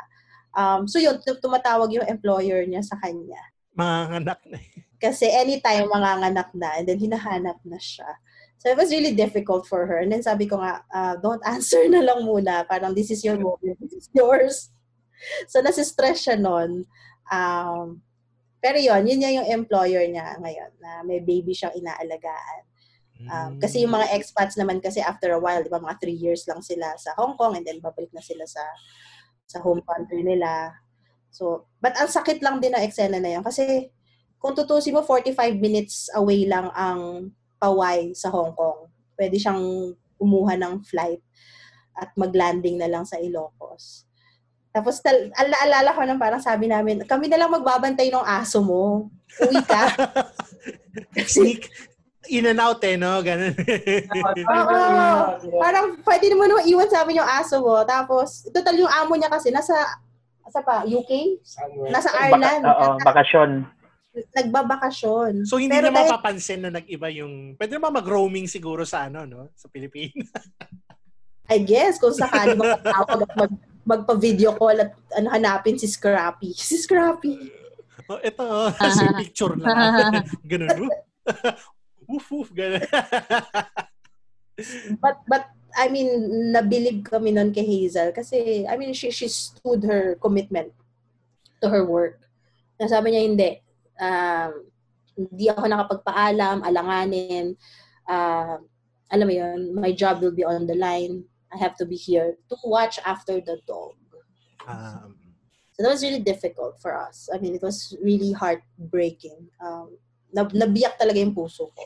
And I had to let go. Naalala ko lang, sabi ko, Dexter, I can't- hindi ko na alam. Parang kailangan ko dumepende kay Dexter kasi I have no words. I don't know if I should ask. I don't know if I should even open my mouth or just let her be. Maybe, yeah, we just decided to let her be. Kumbaga, we kept our distance na lang. Hindi ko, hindi ko rin kaya kung paano ipaprocess yun. eh. And you want to hug her kasi wala siyang kasama. But at the same time, you need to be objective. So that was really difficult. Really, really difficult. so, interesting pala yung mga stories dyan during the awards night, no? Kung May, may parang BTS footage ba kayo? Gawa kayo ng bagong documentary. Mga photos. Ay, nako. After Sunday Beauty Queen. Kailangan na lang tayo. parang BTS. Yeah. Di man tayo kilala. Wala, hindi. Wala kami, hindi kami kilala. Pero nung pumasok na si na Daddy Leo, parang si superstar na hindi masyadong napansin sa Oo. parang na, na, nataob nila si Atigay kasi nga nung pumasok sila I guess it's really I guess it's really the momentum of the moment that you know people are are on this SBQ fever so they just want to experience them for who they are that time galing. Nun. As in, sabi ko nga that time, parang baliktad yung mundo. Parang we're really, kumbaga, celebrating them. Di ba? Sila yung totoong artista. Sila yung, sila yung star. Parang, tabi tayong lahat muna kasi para sa kanila to eh. So, naging tama yung mundo at that moment. Na parang, tama tong ginagawa natin sa bayan natin. Tama to. Ganun yung feeling ko. As, yung, as, pati yung, yung ating mga, ano natin, yung mga, cinema tours din, di ba? oh, yung mga, yun, pag pumupunta kami sa mga sinihan, after ng screening, lalabas yung mga tao, tapos nandun na sila Daddy Leo sa labas. Priceless yung reaction na binibigay ng mga tao. Kasi yakap, niyayakap talaga sila. So, we felt na, I think we're doing something right here. But again, hanggang doon lang siya. So, short-lived. Yeah, short-lived. So, itong susunod naman to si Sherry. Sherry, si, uh, yung meron siyang alagang bata, tapos pupunta siya dapat ng Japan, pero last minute, nag, ano siya, reverse course, tapos stay siya sa Hong Kong. Is she still in Hong Kong with, with ano, Yes. Hayden? Yeah, she's still in Hong Kong. Wow, in fairness. Ah, iba na. Ah, kasi nag-end of contract na pala siya. Ah, end Yun of contract. bagong, yun din yung bagong law sa Hong Kong. Pag nag-end of contract ka, kailangan mo umuwi and then kailangan mong mag either yun, pwedeng mapalitan ka ng employer. Ah, parang ayaw rin nila magtagal yung mga tao sa isang employer. So, um, I don't know, it must have been devastating kay Hayden, no? Pero tagal, tagal din ni Hayden. Kahit nung bumisita kami nung 2017, Hmm. ah si Hayden, nakakabit pa rin si Hayden sa kanya eh. Ah, nafe-feel ko 'yun kasi for the longest time ano eh. Ah, may nag-alaga din sa akin na sa bahay. Mm. Yan, mula pagkabata hanggang para para naging nanay ko na rin eh. So anything about yung mga ganyan topics na naluluha talaga ako. Di ba? Mga laking yaya. Laking yaya talaga. Mga motherless children. Oo. Kasi, kasi, ano eh, natatrabaho sila eh. So, ay, nanay ko, tatrabaho, wala siya, may, I mean, may oras naman siya for me sometimes, pero, parang, syempre, bilang bata, gusto mong may mag-aalaga sa'yo bilang nanay. So, ayun. Mm-mm. Yung sa scene na yun, grabe, parang na ang gusto kong sinabi ni ni, She, ni Cherry was yung tinanong tinanong mo ata siya um baby Ruth yung bakit ano bakit inaalaga ay ba't mo to ginagawa? Single ka? Parang ba't mo to ginagawa for your family? Tapos ang sagot niya kasi mahal ko sila eh. Tapos tumingin siya sa bus tapos nagbabay kay Hayden tapos tumingin parang tumingin sa side niya parang ganun. Parang ako ano ba yan? Sabi ko ang, ang ano Oo, grabe sabi sabi ko nga dito nung pinapanood namin siya parang grabe no? Siguro kung selfish sila siguro sobrang yaman nila like yung mayamang masama.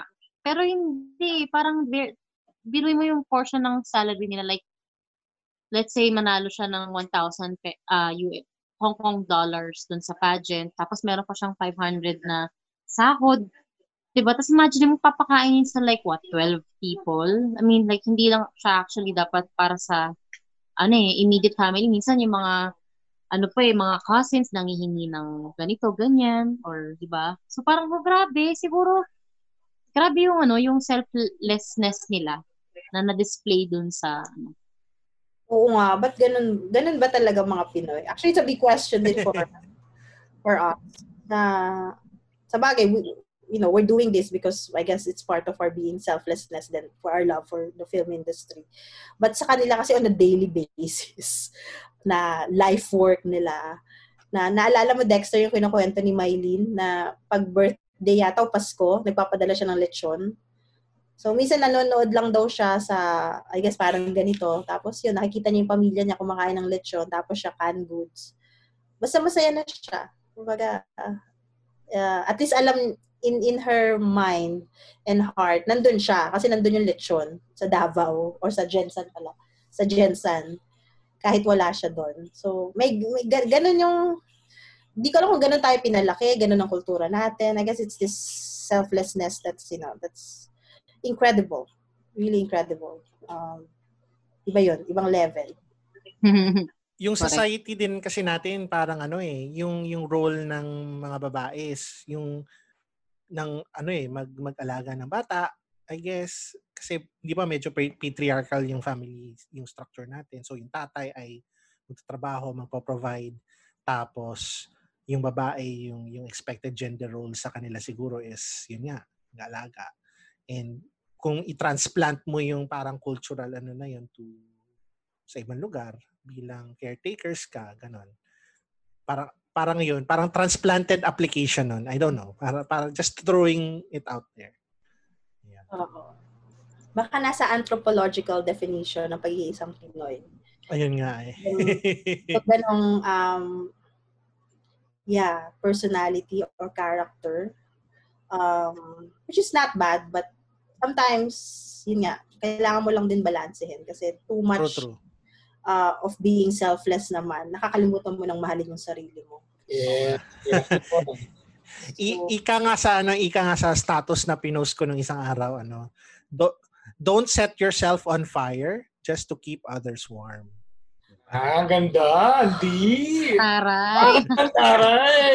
Please, please follow me on Facebook. Ganon. Parang hindi ko nakita yun post mo. ah, nandiyan lang yan. Set yourself on fire to keep Just others warm. Ang galing. Follow me on Facebook. Charot. ikaw na, ikaw na. ikaw na. May naalala ko ba kay Hayden tsaka kay, kay Cherry? Baka may Um, pang adventure natin with them.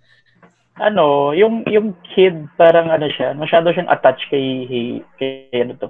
Eh, sorry, kay Cherry. Kay Cherry. Cherry. Going back to Cherry, yes. Grabe yung attachment niya sa ano to kay Cherry. Tapos to the point na nung yung bumisita tayo ulit, hinahanap tayo ng bata. Alam mo yun? Oh. Oo, hinahanap tayo na gusto tayo makita. Kasi nga, we are friends of Cherry. Kung sino yung friends ni Cherry, friends niya rin daw. May ganun siya sinabi. so, I Mapupunas think, mo na ka ng luha.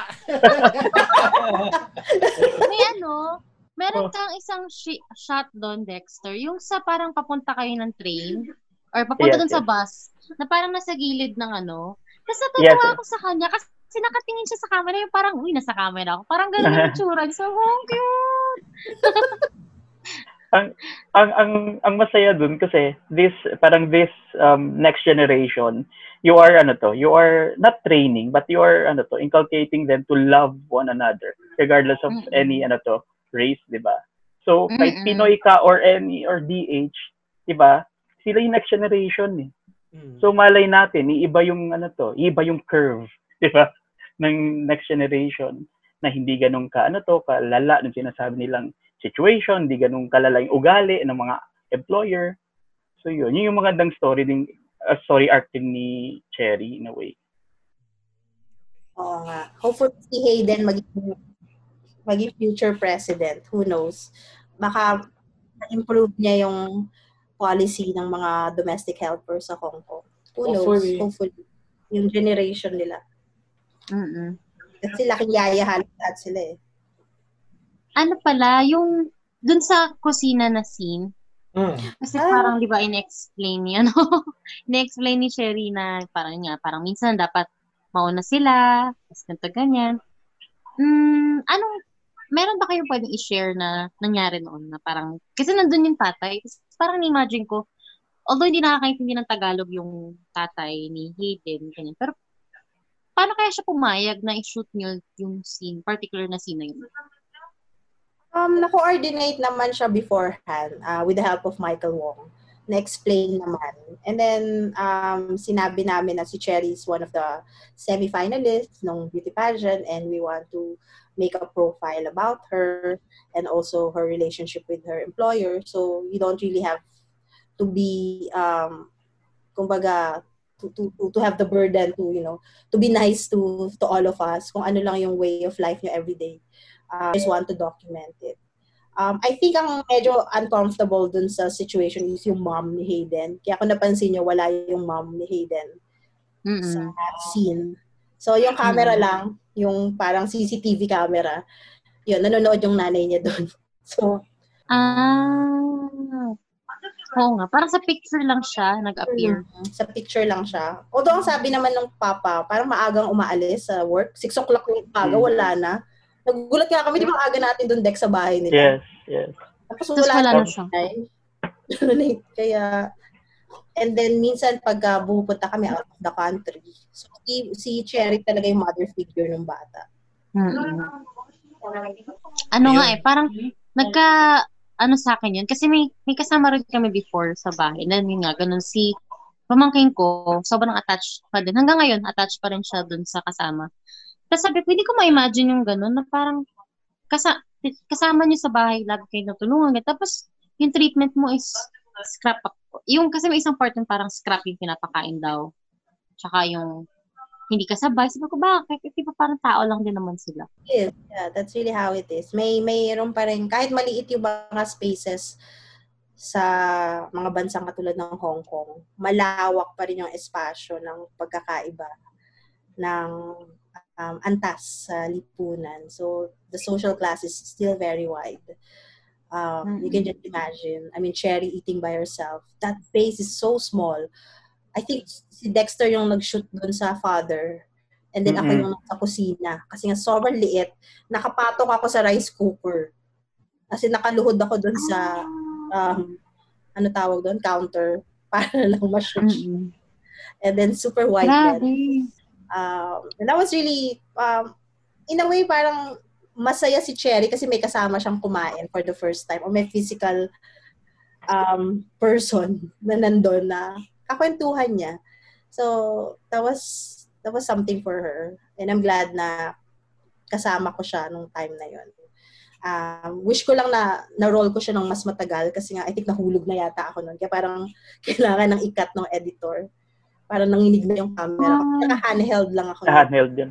Oo, handheld lang talaga yun eh. So, baka yung hininga ko hindi ko na kinaya. So, gumano na yata yung camera. Kaya parang kailangan ng iputo. But I, I wanted to, um, parang, you know, hang in there a little longer. Maybe one or two beats more.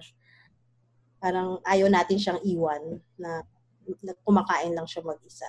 Tapos meron pang maliit na spasyo. Kung napansin niyo yung, yung door, may meron parang salamin na nakikita yung mag-ama na kumakain sa labas.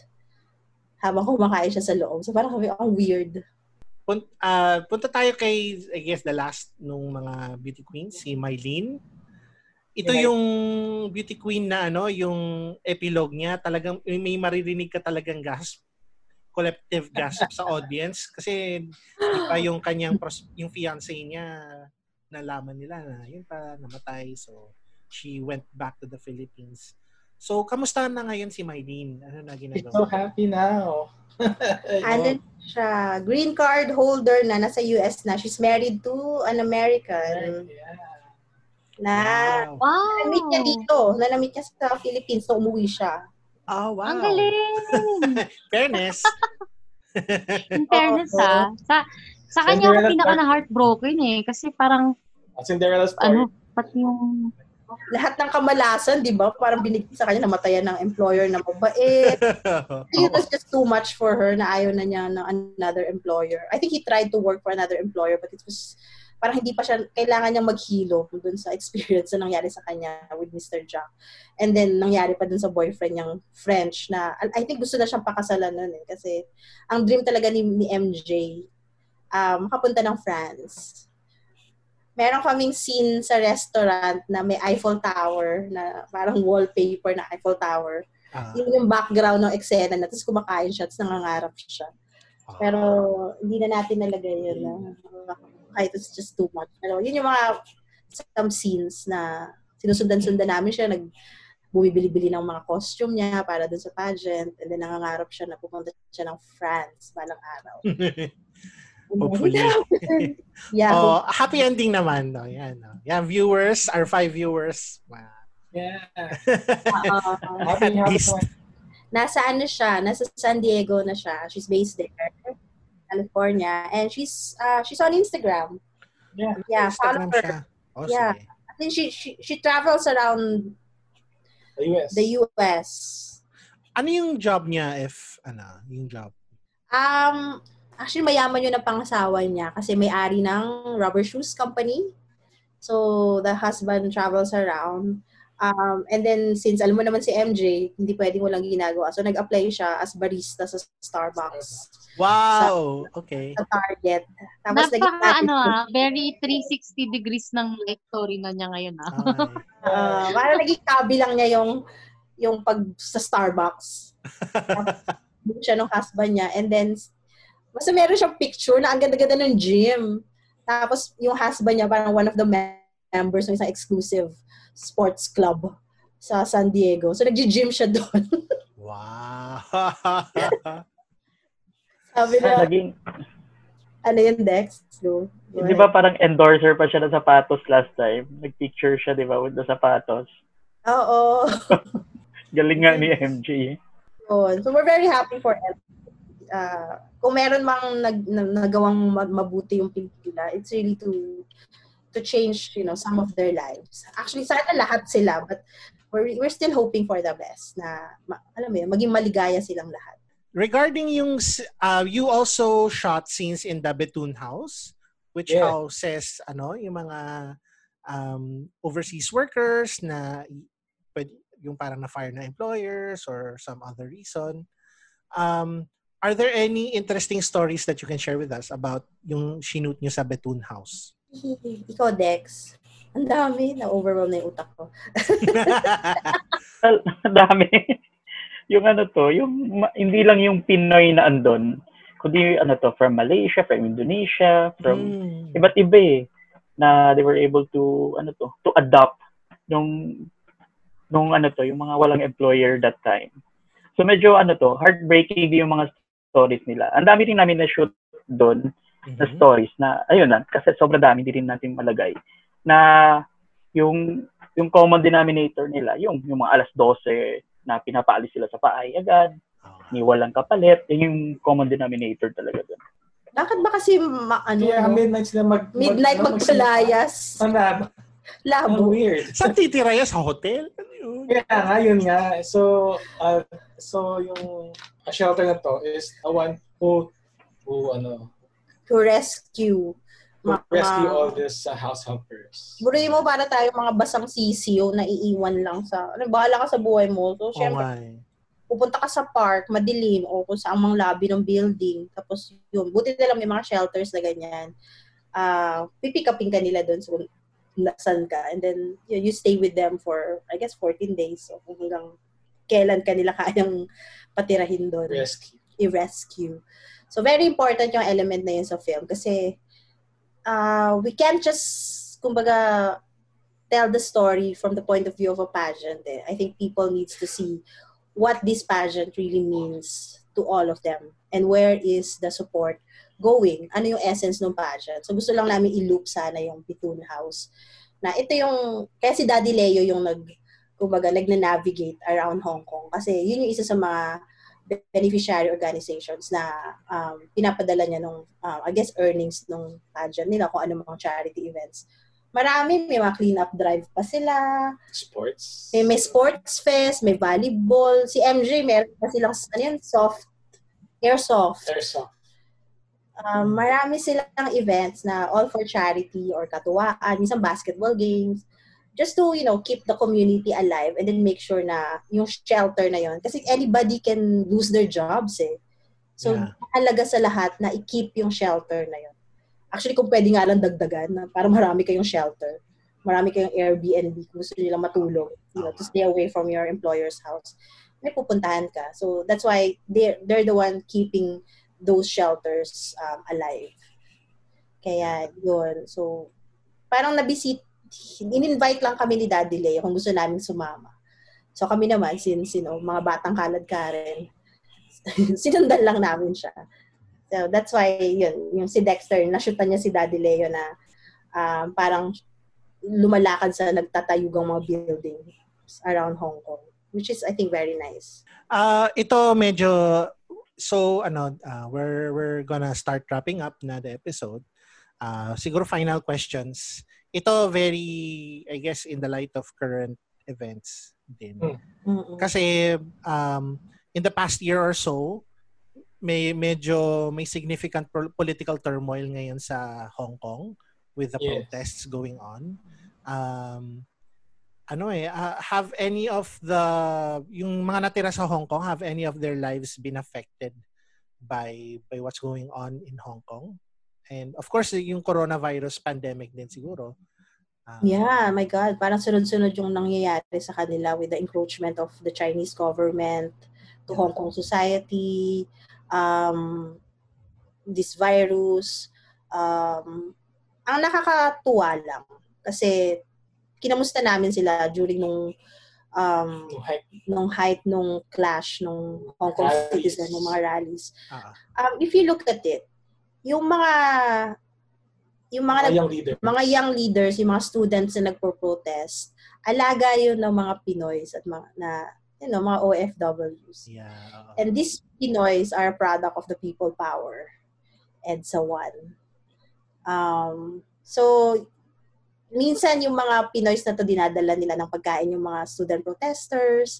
Kumbaga, hindi naman tumitigil sa bahay yung pagiging yaya ng mga OFWs natin. Eh. So, while the protesters are there on the street, dinadala sila ng food, dinadala ng kung ano man, damit.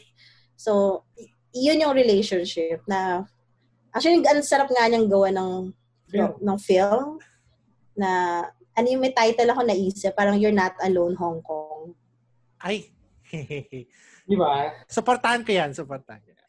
Wala lang. Kasi parang, while, you know, while, I guess, yeah, some some people are abandoning them or they feel na mag-isa na lang sila. Kasi laban nila yun against the big communist regime of China. Parang, Yes. andun yung mga Pinoy, hindi sila iniwan. andun sila. Siguro out of necessity or what, but they're there. They're there. Ang Yeah. galing, wala lang. Yun, documentary idea. Yeah. Ah, oo. Gusto ko sana mag-shoot pero ayaw ng producer ko. No! Ah, Sige, shoot na tayo. Ngayon, ang gusto pag, pag medyo nabawasan na yung coronavirus siguro. Teka, shoot na tayo. Tara, Cathay Pacific ulit. Tara. Mura na ngayon ang eroplano. Charot. Sobra. In fairness sa Cathay Pacific, ah. Oo.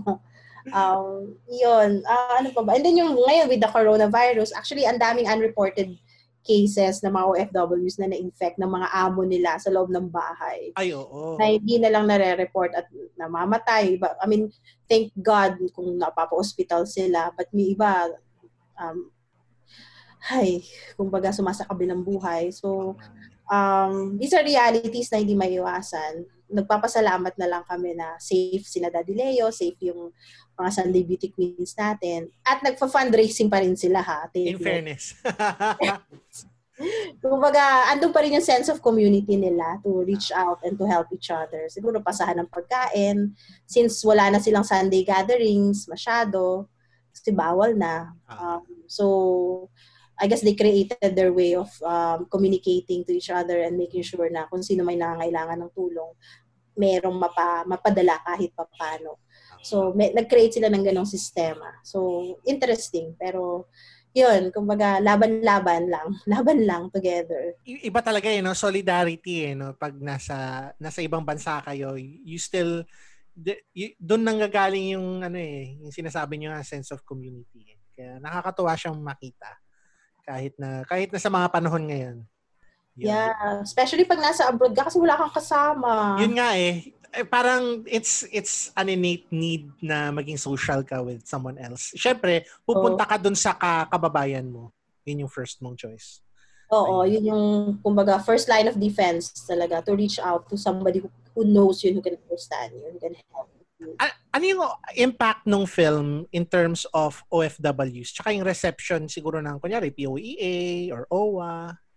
Ganon. Ano yung... Ang nabalita lang sa amin, nung unang um, first quarter after the film was released, so mga around March, Mhm. um, may nabago sa policy ng Hong Kong government.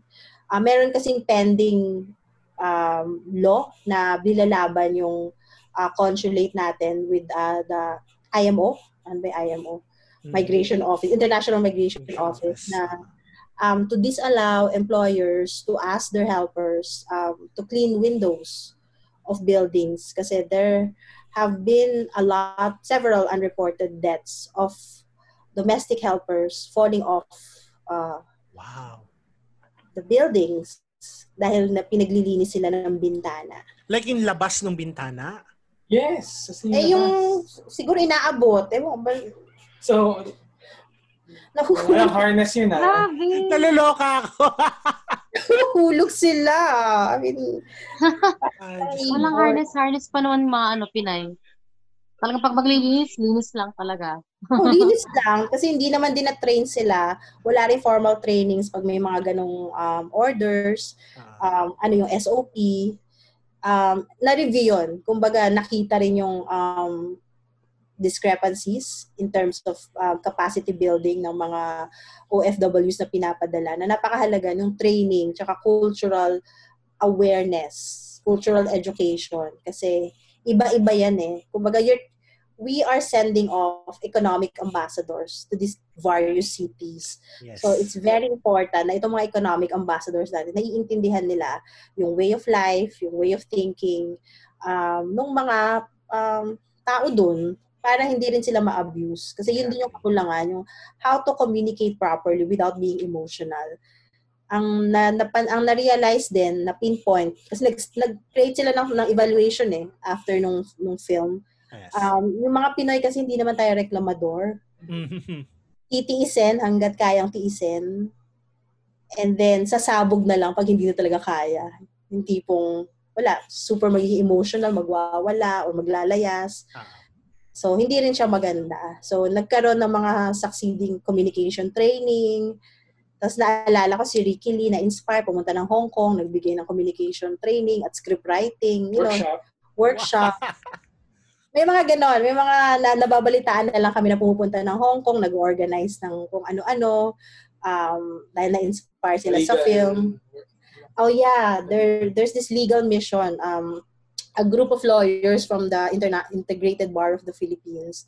Nag-organize sila ng legal mission. wow. Parang saan tinawag nila Sunday Beauty Queen Legal Mission to Hong Kong para alamin yung mga kaso ng mga kababayan natin doon and see How um, they can help. how they can help. So, yun yung mga little social impact na nangyari. And then, itong Department of OFWs. Um, kasi napalabas natin to sa Senate. So, yung mga senators, napanood siya. Um, so, nagkaroon ng ganong push na magkaroon talaga ng Department of OFWs. uh, uh, isang department na ta- kumbaga para mabawasan na yung redundancy kasi ang Ah. dami pupuntahang mga institutions para magiging nga one-stop shop siya. Parang overlapping ng DOLE tsaka DFA, parang ganun. So parang College, hiwalay na sila. DFA, o ano, POEA, OWA, OWA pa. Ang dami. so sila Mm. nalilito rin. Kung, kung returning OFW ka, Saan ako pupunta? Ay, oo nga naman. Oo nga naman. Kaya yung iba parang ayaw na umuwi kasi pag umuwi ka, pa- panibagong bayad yata ulit bago ka makaalis. So, I don't know lang kung paano yung implementation nun. Siyempre, ang ganda sa paper, di ba? Parang, uy, magkakaroon ng Department of OFW. So, nga eh. I'm just hoping na maayos talaga yung system. Hindi lang parang, pin, alam mo yun, binigyan pa ng additional problem yung mga kababayan. Ayun nga. Yan. Exactly. Eh, yun talaga problema ng gobyerno natin minsan eh. Parang on paper, okay tayo. Pero yung implementation ng laws natin, It's so hard. So ayun, uh, uh, so any final thoughts before we end this episode? Uh, ikaw muna, Sis. Final thoughts on Sunday Beauty Queen. The Sunday Beauty Queen is a very, very well executed, sinarap ko, no, well executed. Tinakpan ko silang tatlo. Well executed, Oh. ano, um, documentary. Salamat. Kasi, ano, um, very misleading yung title. Akala mo pang pageant siya, pero hindi siya. It's not just about the the recreational, it's also about the, ano, the subjects themselves. Tapos sabi ko nga, kapag ako nanonood kasi ng documentaries, lagi ako naghahanap ng resolution to the story. Pero as, you know, as filmmaking evolves, you learn that there is no resolution. Which, what documentaries actually do. They actually, not, they don't, they don't, yung, uh, yung resolution niya, it, it, it's outside the, the film itself. So, parang, maganda siya na open-ended siya kasi yung resolution comes to the people that are watching. So, ayun. Oh. Ayun, ayun lang. I thank you. I thank you. Sa akin naman, hindi namin kayo na-bore. At Hindi ko alam hindi naman, Yeah. hindi naman. mabigat yung Eh, topic. marami kaming Topic luhang na ilabas yun. Ay, oo, totoo yan. Nakailang bukas na ako. As in, sabi ko nga sa inyo kanina yung ads, gusto ko nang mainis sa ads kasi parang yung luha ko nandito. Tapos, ah, parang mag-stop siya. May ad sa YouTube. Hayaan mo na, na monetization siya, yun eh. monetization yun. Oo, oh, ang galing ko, ang galing mga ano na tong YouTube. ano, ah, sa akin naman, Sunday Beauty Queen, I, I mean, marami akong napanood na, magaling tayong gumawa ng documentaries actually. Documentary film, Filipino documentary film is uh, underappreciated parang subgenre of film dito sa Pilipinas. And ako sobrang natu- natuwa ako sa pelikulang ito. At natuwa din ako na it brought about social change din. Kasi it inspired people to help the community, help the overseas workers. And ano it, it yun nga even even in it impacted people in a broad sense and kagaya nga ng storya mo with yung yung uh, audience member na nanood na may ano na may nanay na OFW na doon lang niya na-appreciate yung nanay niya. It also affected people on a very personal level. So, yun lang. Thank you for that. Thank you for the films. Hopefully, more films to come in the future. Hopefully, yes. Hopefully, sana, sana Dex, ano, makapag-shoot pa tayo together. Yes. Yes, please. Tara. We're best. marami pa. Marami pang stories dyan. Marami yan. Ayan. Kayo guys, closing statements uh, regarding the film or whatever you want to talk about. I hope that mga audience uh, mag ano pa rin, mag uh, support uh, sa mga local cinemas. Uh, kung online man yan or or kung sa mga cinemas, you know. Yeah. I just Oo hope that the whole audience will still support us. Yes. Ayan. Uh, Direk Bebot, kayo po. Um, ano ba, there's so many things that we we yeah, we have to do. Um, kumbaga, Sunday Beauty Queen is just a tip of the iceberg and I'm just one of the many storytellers uh, waiting for that space um, para makipag-usap sa mga tao. Kasi yun lang naman yung gusto namin as uh, storytellers. We want to share our films to the audience. And I just hope that we'll be given the platform, the opportunity, um, and the right, um, kumbaga, space for us to share these uh, works. Um, na ang documentary kasi hindi naman natatapos yan sa palabas lang. Kasi um, ini, it, it's, it's, it's, it's imprinting a cultural memory to each and every one of us. That's, that's really important. Um, and we have to know our identity. At yun yung, actually, yun yung recovery natin as a nation. We have yet to really know who we are as Filipinos. You know, after so many years of being colonized by different nations, sino ba talaga tayo? Sino ba talaga ang Pinoy? Na ang dali-dali nating mapaniwala, ang dali-dali nating magalit, we're highly emotional, ang dali-dali nating um, sumuko, or minsan sumisurrender na lang sa sa faith. But sana magkaroon tayo ng direction na. Hindi ko alam kung governance ba yon or collective efforts ng lahat. But we have to know where we're going. And I hope these stories somehow can, you know, uh, make us realize the lessons and the wisdom kung saan ba talaga tayo patungo at para ma-appreciate din natin saan ba tayo, tayo nanggaling.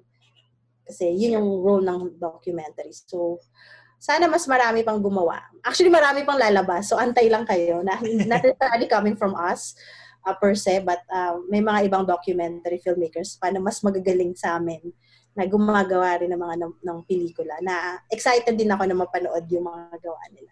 Yes, hopefully. Uh, kayo po, Sir Dexter, uh, final thoughts. Uh, actually, nasabi na ni Ruth lahat. Pero, ano lang, parang, ano lang, parang, as, as ano to, as, as filmmakers or as an artist, na kahit pa paano, ito yung parang um, little contribution namin sa society na na kahit maliit yung mga stories, pero malaki impact na it gives hope to the people. Yun lang.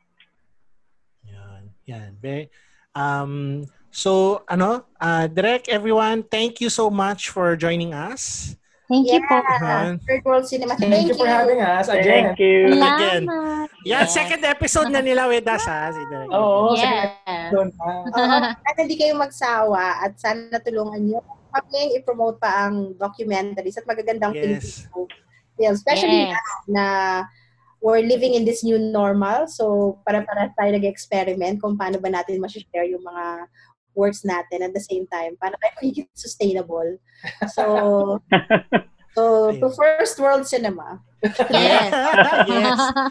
Ano, in in the future, we're planning din a documentary-based episode. Dapat dapat ng Daan Docu, isasama namin kayo. Mm, actually, kukunin ko kada, dapat kayo for Kukunin namin Anglo. kayo for it. Tapos manunod, i-review namin yung kunyari, Aswang, etc. yung mga films doon.